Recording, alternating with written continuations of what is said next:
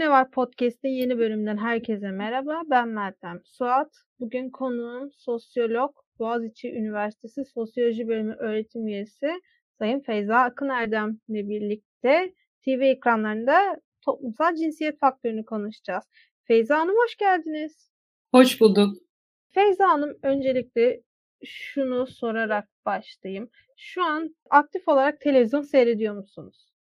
Yani Türkiye'ye renkli televizyon geldiğinden beri aktif olarak televizyon izliyorum diyebilirim. E, peki e, televizyondaki dizilerdeki toplumsal cinsiyet rollerini nasıl buluyorsunuz? Nasıl değerlendiriyorsunuz? Aslında bir araştırmacı olarak e, 2000'lerin başından beri Türkiye'de televizyon üzerine, televizyon dizileri ve gündüz kuşağı üzerine çalıştım.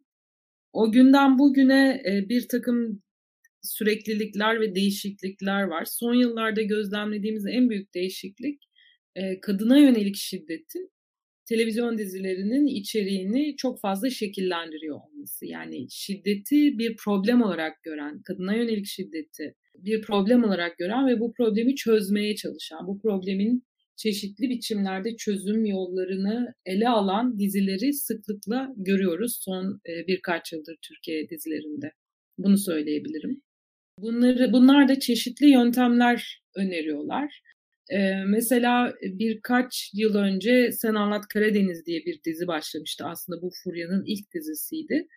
Ee, o dizide hem bir erkeğin desteğini alan, bir erkeğin sevgisi desteğiyle kuşatılarak uğradığı şiddetten ve şiddetin faili olan psikopat erkekten kurtulmaya çalışan bir kadının hikayesini izlemiştik.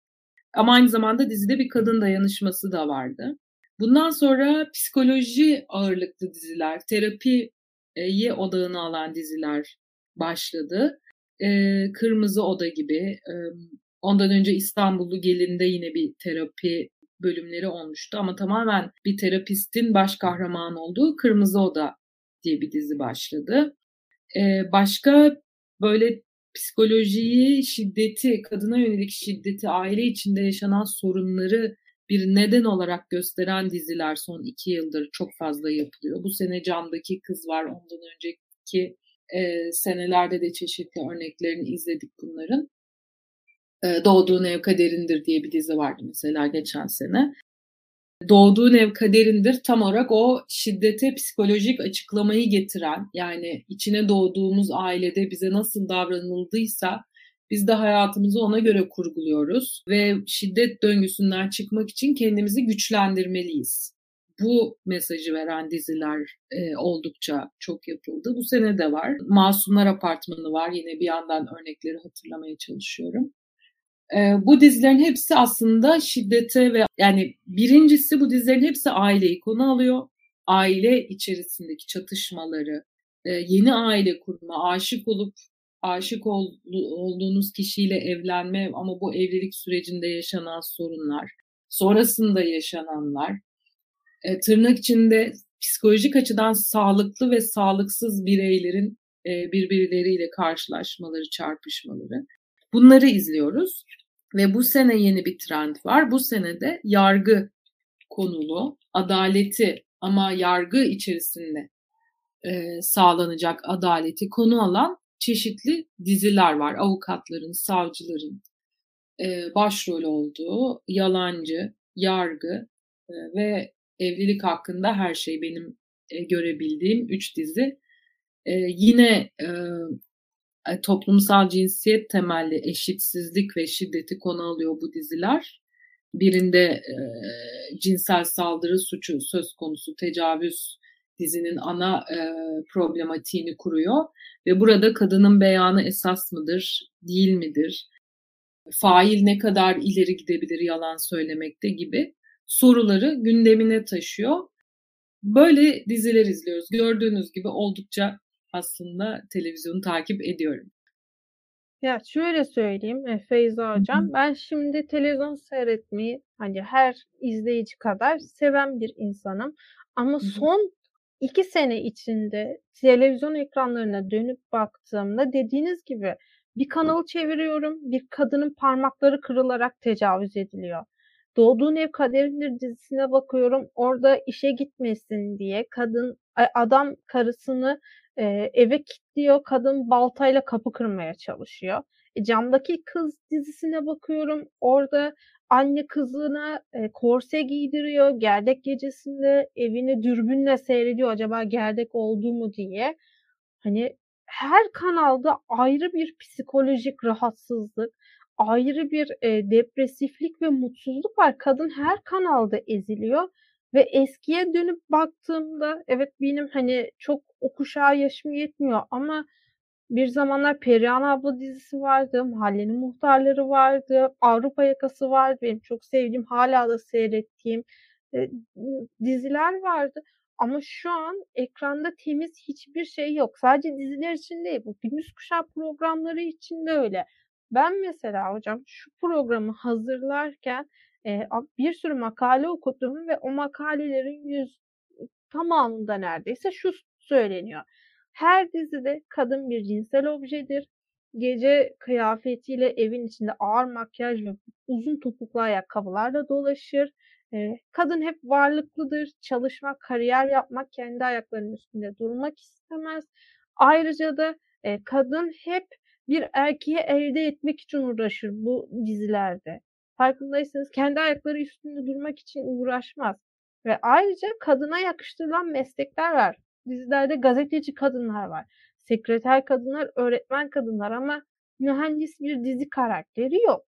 Hep kadınsılığını vurgulayan meslekler ve tiplemeler var. Kadın aslında birebir bir obje olarak yansıtılıyor. Siz bu e, kadın erkek temsilini nasıl yorumluyorsunuz? Özellikle son dönemlerde neredeyse ekranlarda sadece kadın ve erkek var mesela. LGBT bireyler hiç temsil edilmiyor. Siz bunu nasıl yorumluyorsunuz? Şimdi önce e, okuduğunuz araştırmalar, değerli araştırmalar olsa da çok katılamayacağımı söyleyeceğim. Yani kadınlar e, Türkiye'deki yerli dizilerde hiçbir zaman sadece obje olmamıştır. Aksine yani dediğim gibi renkli televizyonun icadından beri yani doğduğumdan beri neredeyse böyle eve gelen renkli televizyonun önünde fotoğrafım var oradan biliyorum. O günlerden beri televizyonu aktif olarak izledim ama 2000'lerin başından beri de bir araştırmacı olarak yakından izliyorum. Ayrıca TRT yıllarından bugüne televizyonun format tarihini incelemiş, inceledim doktora tezim için. Ee, Türkiye televizyonlarında kadınlar hiçbir zaman sadece obje olmamıştır. Aksine, aksine Türkiye'de televizyon dizileri kadınları bir e, birer kahraman olarak resmeder. Yani ana kahraman olarak. Ama bu kahramanın bir görevi vardır. Bu kahramanın görevi özellikle melodramatik dizilerde ki melodram Türkiye'de en baskın dizi türüdür. İyi ile kötünün çatışması üzerine kurulu ve o iyi ile kötünün çatışmasını büyük çok büyük, çok fırtınalı, çok e, güçlü bir aşkın çözdüğü diziler, melodramatik diziler. Bizim yerli dizilerin e, temel anlatı formudur.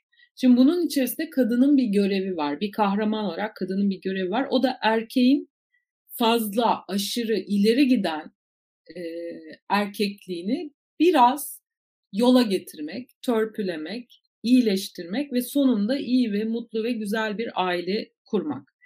Ee, biraz önce dediğim gibi bu dizilerin odağında aile kurma var. Böyle bir arzu var, böyle bir beklenti var. İzleyicide de böyle bir arzu ve beklenti var. Herkes e, başroldeki kadın erkeğin kavuşmasını ve mutlu bir aile kurmasını bekler. Bunun içerisinde kadının fazla e, kadının fazlalıkları da erkeğin fazlalıkları da biraz törpülenir, biraz yontulur. Bunu en çok e, 2000'lerin başında Türkiye'nin en çok izlenen dizisi olmuş olan Asmalı Konak dizisinde gördük.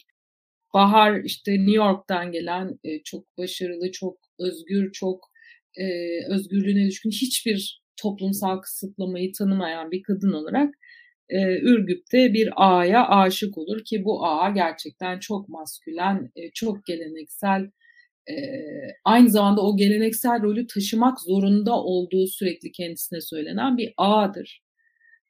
Ve Bahar e, Seymen'i, Seymen ağayı iyileştirir ve onu fazla yani e, aşırı erkekliğinin aşırı manifest edilen taraflarını yontarken e, aile kurmayı, aile olmayı, o ailenin içerisine yerleşmeyi öğrenir.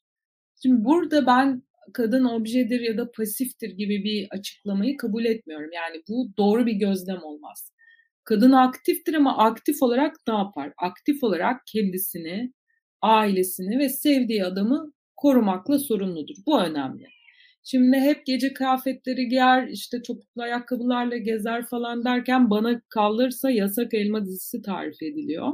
Yasak Elma dizisinin bu para ve e, erkek peşinde koşan kadınları tarif ediliyor diye düşündüm.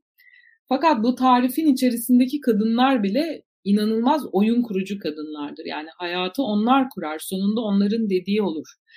Düşmanlarsa bile bazen e, stratejik olarak dayanışmaya ihtiyaç duyarlar. Kimisi e, başta oldukça obje, nesne, pasif pozisyonda gibi gözükürken hayatı öyle bir kurar ki sonunda itibar ve servet onun olur. Yani karakter gelişimlerini iyi izlemek gerekir. Sizin verdiğiniz örneklerde ise işte bu camdaki kız doğduğun ev kaderindir gibi örnekler mesela erkeğin kadını eve kapatması çalışmaması için ve kadının baltayla çıkmaya çalışması aslında biraz önce örnek verdiğim psikolojik dizilerden birine biriydi. Psikolojik altyapılı dizilerden ama içerisinde müthiş bir kadın güçlenmesi hikayesi vardı. Aynı şey Alev Alev dizisinde vardı geçen sene. Yani o sahnede ne olduğu dizinin tamamını açıklamıyor aslında. Aynı şekilde camdaki kızda da hikayenin nereye evrileceğini, kahramanın nereye gideceğini bilmiyoruz. Ama şunu biliyoruz. Bu diziler doğrudan patriarkayı hedef alan, patriarkayı yani toplumsal cins, hakim toplumsal cinsiyet rejimini e, ifşa eden, onu o ilişkilerin nasıl kurulduğunu doğrudan gösteren diziler değil. Onun yerine kötülere, şiddete, eşitsizliğe çeşitli açıklamalar getiren ve o eşitsizliği çeşitli tedavi ve terapi yöntemleriyle düzeltmeyi hedefleyen bir altyapıyı benimsiyorlar. Şu anda bu böyle. Ama bu değişebilir de.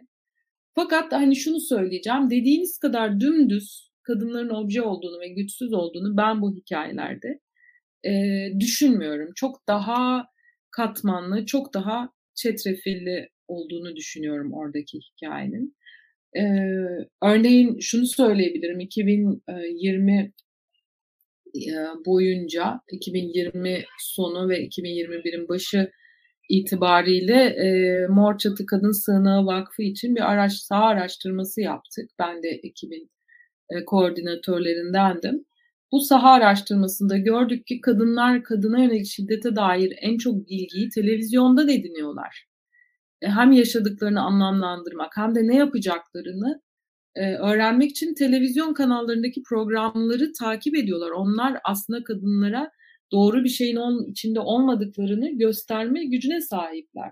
Tabii ki benim beklentim dizilerin çok daha kadın güçlenmesi, e, kadın dayanışması ve kadınlara sistematik olarak başlarına gelen şiddetle başa çıkmak için ne tür yollara başvurmaları gerektiğinin anlatılması yani bunun e, psikolojik ya da bireysel bir sorunmuş gibi ele alınmasından çok toplumsal ve sistemik bir sorun olarak ele alınması bence diziler için güzel bir adım olur. Ama dediğiniz kadar da hani eski diziler güzel değil, şimdikiler daha kötü e, kurgusuna çok katılamıyorum bir araştırmacı olarak diyebilirim.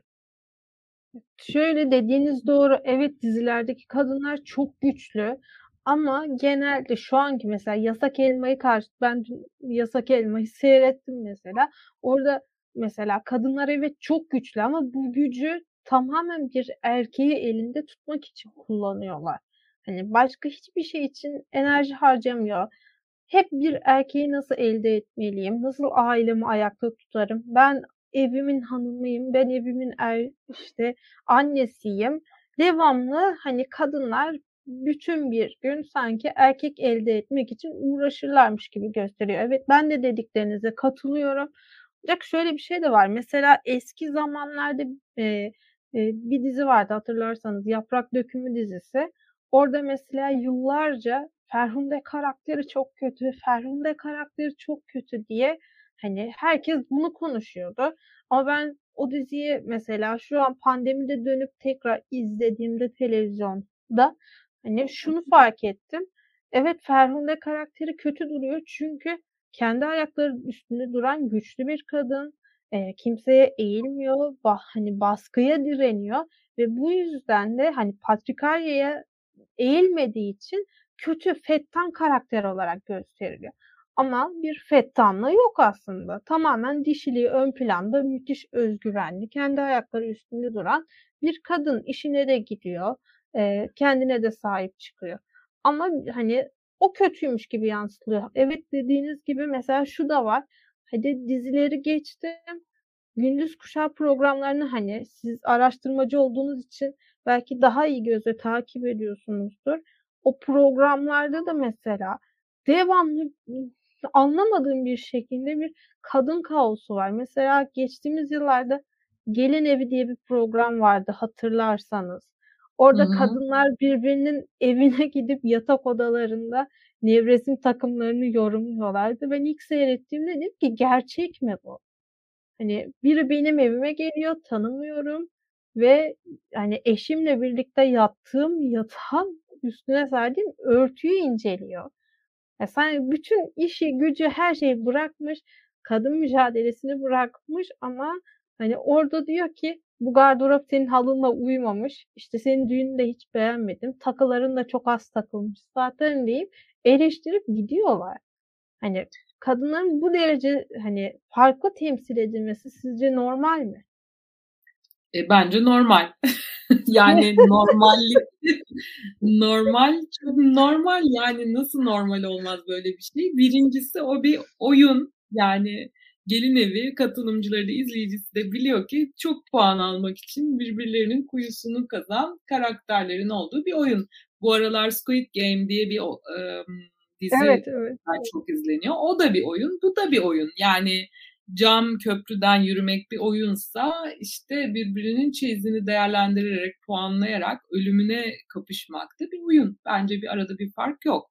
O açıdan da normal. İkincisi e, çeyiz serme, e, birbirinin kılığını, kıyafetini, takılan altını, düğününü, e, kocasıyla uyumunu, çocukların yetiştirilmesini karşılıklı olarak yargılamak Türkiye'de çok normal bir şey. Yani herkesin hayatı, gündelik hayatı bunlarla örülü. Herkes feminist mücadele vermiyor ki.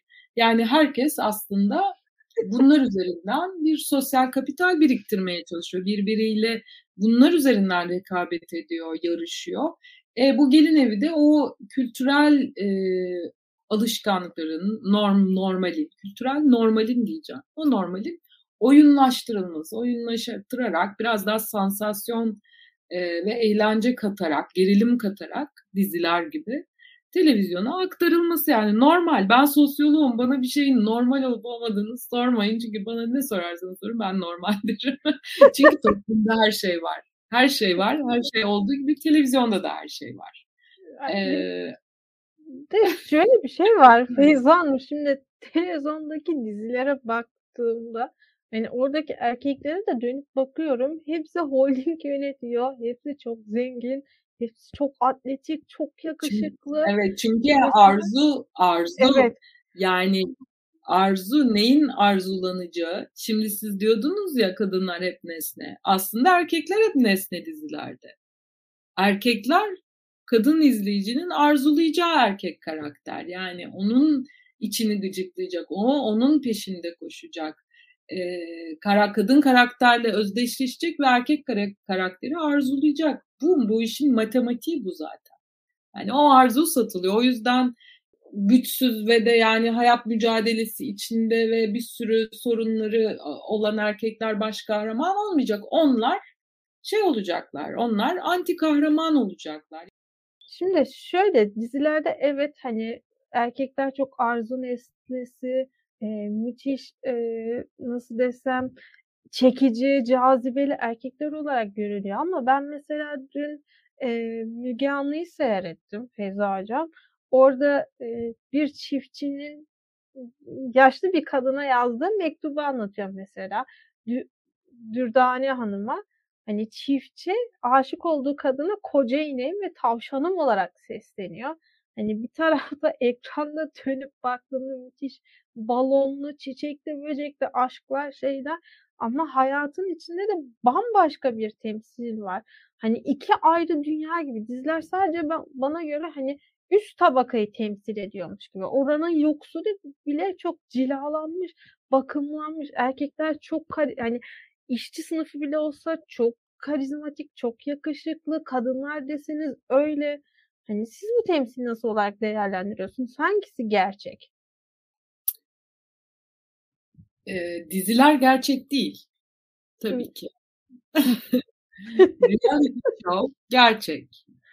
Adı üstünde. Ama aynı zamanda show. Yani ikisi de show. Biri kurgu, biri gerçeğin belirli biçimlerde kurgulanması. İkisi de gerçeğe uzanıyor. İkisi de gerçek değil. Birinin gerçek olma iddiası var. Biri ise bir masal, bir hikaye. Yani gerçek değil. Hiçbir dizinin baş kahramanı gerçek değil. Hiçbir holding patronu gerçek değil ama gerçek de. Yani e, Evlilik Hakkında Her Şey dizisinde çok zengin olup e, karısına en yakın arkadaşıyla aldatan holding patronu gerçek ve değil. Yani tanıdık.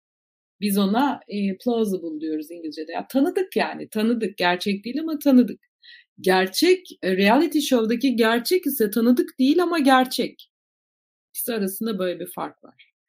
E, reality show bize sıradan insanların sıradan olmayan durumlarını ve hayatlarını, bizim tanıdık olmadığımız, bizim tanıklık etmediğimiz, bazen bizi şaşırtan taraflarını anlatan bir formdur. Dizi ise e, kurgusal karakterlerin bizim arzulayacağımız hayatlarını gösterir. Yani ikisi arasında böyle bir fark var. E, ikisinin de gerçeklikle ilişkisi farklı formatlar olduğu için, farklı türler olduğu için yani bir romanla bir şiir nasıl aynı değilse bir biyografiyle bir e, kurgusal bir hikaye nasıl aynı tür değilse televizyonda da reality show'la dizi aynı şey değil. E, reality show'lar, gündüz kuşağı programları, Esra Erol, Müge Anlı'da gördüğümüz hikayeler güçlü ve hayatı yolunda giden ve e, ilişkileri üzerine düşünen, bunlar için para harcayan, e, işte terapilere giden, e, çocuklarını çeşitli kurslara götüren o üst orta sınıf e, aileleri göstermiyor ki. Hayatında problemler olan, o problemleri çözmek için kaynakları olmayan, o kaynaklara erişimleri olmayan insanları gösteriyor zaten. E diğerleri zaten oralara gitmiyor. Çok daha kapalı kapılar ardında sorunlarını çözmeye çalışıyor. Ama Müge Anlı çoğu insan için erişebilecekleri en yakın telefon kadar yakın. E, ikisinin tabii ki izleyiciyle ilişkisi bile farklı. Dizileri senaristler yazıyor. Reality show'ları izleyicinin kendisi yazıyor. İzleyicinin kendisi başvuruyor. Kendisi içerik veriyor onlara. Esra Erol'un, Müge Anlı'nın, diğer e, gündüz kuşağı sunucularının yaptığı bu hikayeleri belli çerçeveler içine, içine yerleştirerek bize ulaştırmak. O çerçevenin nasıl olacağına tabii ki kendileri karar veriyorlar. O çerçeveye neler koyacaklarına kendileri karar veriyorlar. Ee, Müge Anlı e, 6284 sayılı e, kanunun öngördüğü koruma tedbirlerini açık açık dandan anlatıyor kadınlara bak gideceksin diyor sana diyor emniyet koruma kararları çıkartacak. Sonra savcıya gideceksin diyor. Gizlilik kararı çıkartacaksın. Sonra diyor dava açacaksın. Çocuklarını alacaksın. Onlara legal olarak nasıl mücadele etmeleri gerektiğini anlatıyor. Esra Erol, kadınların bir şiddet sarmalına girmesi bu programın en önemli konularından biri. Ha bunu feminist bir perspektiften yapmıyorlar tabii ki. Tabii ki çok daha toplumsal olarak kabul görmüş önerilerle, yöntemlerle, yollarla anlatıyorlar ama diyorlar ki arkadan dolanma. Erkekten e, rahatsız mısın, şiddet mi görüyorsun o zaman legal yollara başvur. Çocuklarına sahip çık, kendini koru. Bu programların en önemli mesajı şu. Kadınlar kendilerini ve çocuklarını korumayı öğrenecekler. Erkekler ise iyileşecekler. Bu programların mesajı feminist bir mesaj tabii ki değil. Ama bu programların hepsi Türk aile yapısı içerisindeki sorunları, çelişkileri, problemleri çok açık bir şekilde önümüze seriyor. Bizim e, Türkiye toplumunda şu şu şu problemler var de, diye nereye ne kadar söylersek yazarsak yazalım kimsenin varlığına inanmayacağız sorunları. Çünkü kol kırılır yen içinde kalır. Çünkü o dediğiniz Perihan ablalı yıllarda TRT hiçbir zaman bunları göstermiyordu. Her şey çok güzeldi, çok renkliydi, çok uyumlu bir toplumduk, Türktük, doğruyduk, çalışkandık. E, öyle olmadığımızı biliyoruz ama biliyoruz öyle olmadığımızı artık. O yüzden siz bana diyorsunuz ki bunlar gerçek mi? Çünkü Türk'üm, doğruyum, çalışkanım. doğru ol, doğru olan gerçek olmalı gibi geliyor bize ama öyle değil. Yani bir sürü yaralarımız var. O televizyon programları da çok basit bir şekilde o yaralarımızı gösteriyor bize aslında. O yüzden rahatsız. Şöyle söyleyeyim hani yavaş yavaş son programın sonuna doğru gelirken e, şimdi ben senaristler dediniz yani diziler senar, senaristler tarafından yazılıyor diye. Ben iki sene önce TV ekranlarındaki şiddetle ilgili bir haber hazırlıyordum. Bu, bu hazırlık aşamasında Senanlat Karadeniz dizisinin senaristiyle telefonda röportaj yapmak istedim. Kendisi ben dizinin finale gittiğini bu arada bilmiyordum. Hiç seyretmedim diziyi. Telefonla konuştuğumda ilk bana söylediği şey şu oldu. Artık kadın örgütlerinden de feministlerden de bıktım. Beni rahat bırakın, aramayın. Beni rahatsız etmeyin dedi ve hani soracağım şeyi sordurmadan telefonu kapattı. Hani o an anlam verememiştim. Hani niye bana durduk yere isyan ediyor diye. Sonra e, farklı bir dizi senaristiyle konuştuğumda da o da şey dedi. Evet kızıyorsunuz, ediyorsunuz. Hani ekranlarda çok şiddet var, o var, bu var. Ama dedi ekranlardaki şiddeti eleştiren insanlar eve gittiğinde koştur koştur bilgisayarlarını açıp Game of Thrones seyrediyor. Game of Thrones'ta şiddetin ve e, hani nasıl desem farklı ilişkilerin her türlüsü var. Onu seyreden insan televizyonu açtığında ben bu diziyi seyretmek istemiyorum dedi. Ve diyor ki bunu diyor senariste yüklüyorlar. Ama diyor senariste de şu var diyor. Bir bakkal X dondurmasını sattığında çok tutuyorsa diğer bakkal da aynı şeyi satmaya çalışır. Senaristler ve kanallar arasındaki ilişki de bu. Nasıl dediğiniz gibi geçen sene pandemide herkes psikoloji temalı diziler yaparken şu an bir anda evlilik hakkında her şey yargı hani o tarz yargı dizilerine döndü olay. Hani herkes bir anda yargı dizisi yapmaya başladı. Çünkü bir kanalda çok tutan iş diğer kanalda da tutulmak istiyor. Evet. Yani son olarak şunu da sormak istiyorum. Bundan sonra ne yapılabilir peki? Hani TV ekranların birazcık olsun bu şiddetten arındırılabilir mi? Bence arındırılmamalı. yani şiddetten arındırılmış bir TRT televizyonu ben izlemek istemiyorum. Yani ben de Game of Thrones izliyorum. Ben de Squid Game izliyorum. Ben de e, Sen Anlat Karadeniz izliyorum. Esra Erol'u izliyorum. Yani bunların hiçbiri hayat şiddetten arınmış değil ki televizyon şiddetten arınsın. Biz görmediğimiz zaman yok olmayacak ki şiddet. Ben bunların görünür olduğu e, özgür bir televizyon istiyorum. Yani her şeyin anlatılabilir olduğu bir televizyon görmek istiyorum. Rahatsız olduğum zaman kanalı değiştirme özgürlüğüm olsun istiyorum. Yani televizyonları şiddetten arındırmak demek çok ciddi sansür ve kontrol demek. Yani yine devlet televizyon, tek kanallı televizyonda hani acılı olduğu için arabesk izleyemediğimiz bir çerçeve mi arıyoruz? Hayır yani aramıyoruz bunu. E, aksine her şeyin gösterilebildiği ve benim seçebildiğim bir televizyon. Tabii ki bunun içerisinde ben de bunun bu özgürlüğün içerisinde politika yapmak istiyorum. Demek istiyorum ki psikoloji dizileri şiddeti bireyselleştiriyor. Ben bunun karşısındayım. Ben bunu eleştiriyorum demek istiyorum. O dizi yok olsun istemiyorum. E, o senaristlerle e, tartışabilmek istiyorum. Konuşabilmek istiyorum. E, benim ürettiğim politikadan etkilensinler istiyorum bir feminist olarak. E, ve bence feminist siyasetin çok etkisi var bu televizyon dizilerinde. Yani Yalancı dizisinin ilk bölümünü izlediyseniz mesela e, tecavüz konusunda e, nasıl ikiyüzlülükler yaşanır çok güzel anlatıyor ve baş karakter bunları bağıra bağıra söylüyor. Haykırarak söylüyor televizyonda. Ben o replikleri yazan bir senaristin tabii ki feminist politikanın etkisi altında bunları yazdığını kesinlikle düşünüyorum. Yani e, aynen böyle devam etmesini istiyorum. böyle bir etkileşim içerisinde de yerli dizileri devam etsin. Ben de onları inceleyeyim, üzerine konuşayım, araştırayım istiyorum. Bundan sonrası için de beklentim bu. Benim tek beklentim yani çok eleştirsem de şu gelin evi tarzı programların devam etmesi. Çünkü her ne kadar eleştirsem de o kadar eğlenceli hani işler çıkıyor ki ortaya. Ben hani izlerken diyorum ki vay be hani gerçekmiş o sosyal medyada altınlarını paylaşan insanlar gerçekten var ve hani bunu bir yarışma haline getirmişler.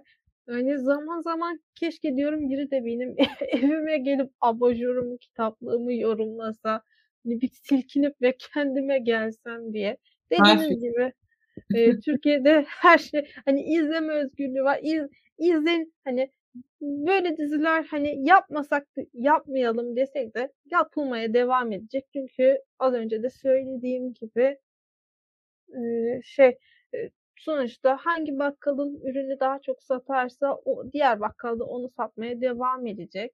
Hani ben şunu da söyleyeyim ben hani Rütük üyesiyle de konuştuğumda o haber için şey dedi. Boşuna hani Rütük'e şikayet ediyorum diye kendiniz vicdanen rahatlatmayın. Eğer dedi e, nasıl desem iktidara yakın bir kanalda yapıyorsa bu diziyi zaten Rütük üyesi o şikayeti not aldıktan sonra bir daha ne dönüp o notuna bakar ne de sizi hatırlar. Çünkü e, onun da elinden bir şey gelmiyor. Hani not aldığıyla kalıyor dedi. Feyza Hocam çok teşekkür ederim konuk olduğunuz için. Çok keyifli bir sohbetti. Sizi konuk etmek çok güzeldi. Ben teşekkür ediyorum tekrar bu konular üzerine konuşma fırsatı verdiğiniz için bana. Umarım evet. bundan sonra sık sık bir araya geliriz. Umarım. Çok ben memnun oldum tanıştığıma. Memnun oldum. Görüşmek üzere. Görüşmek üzere.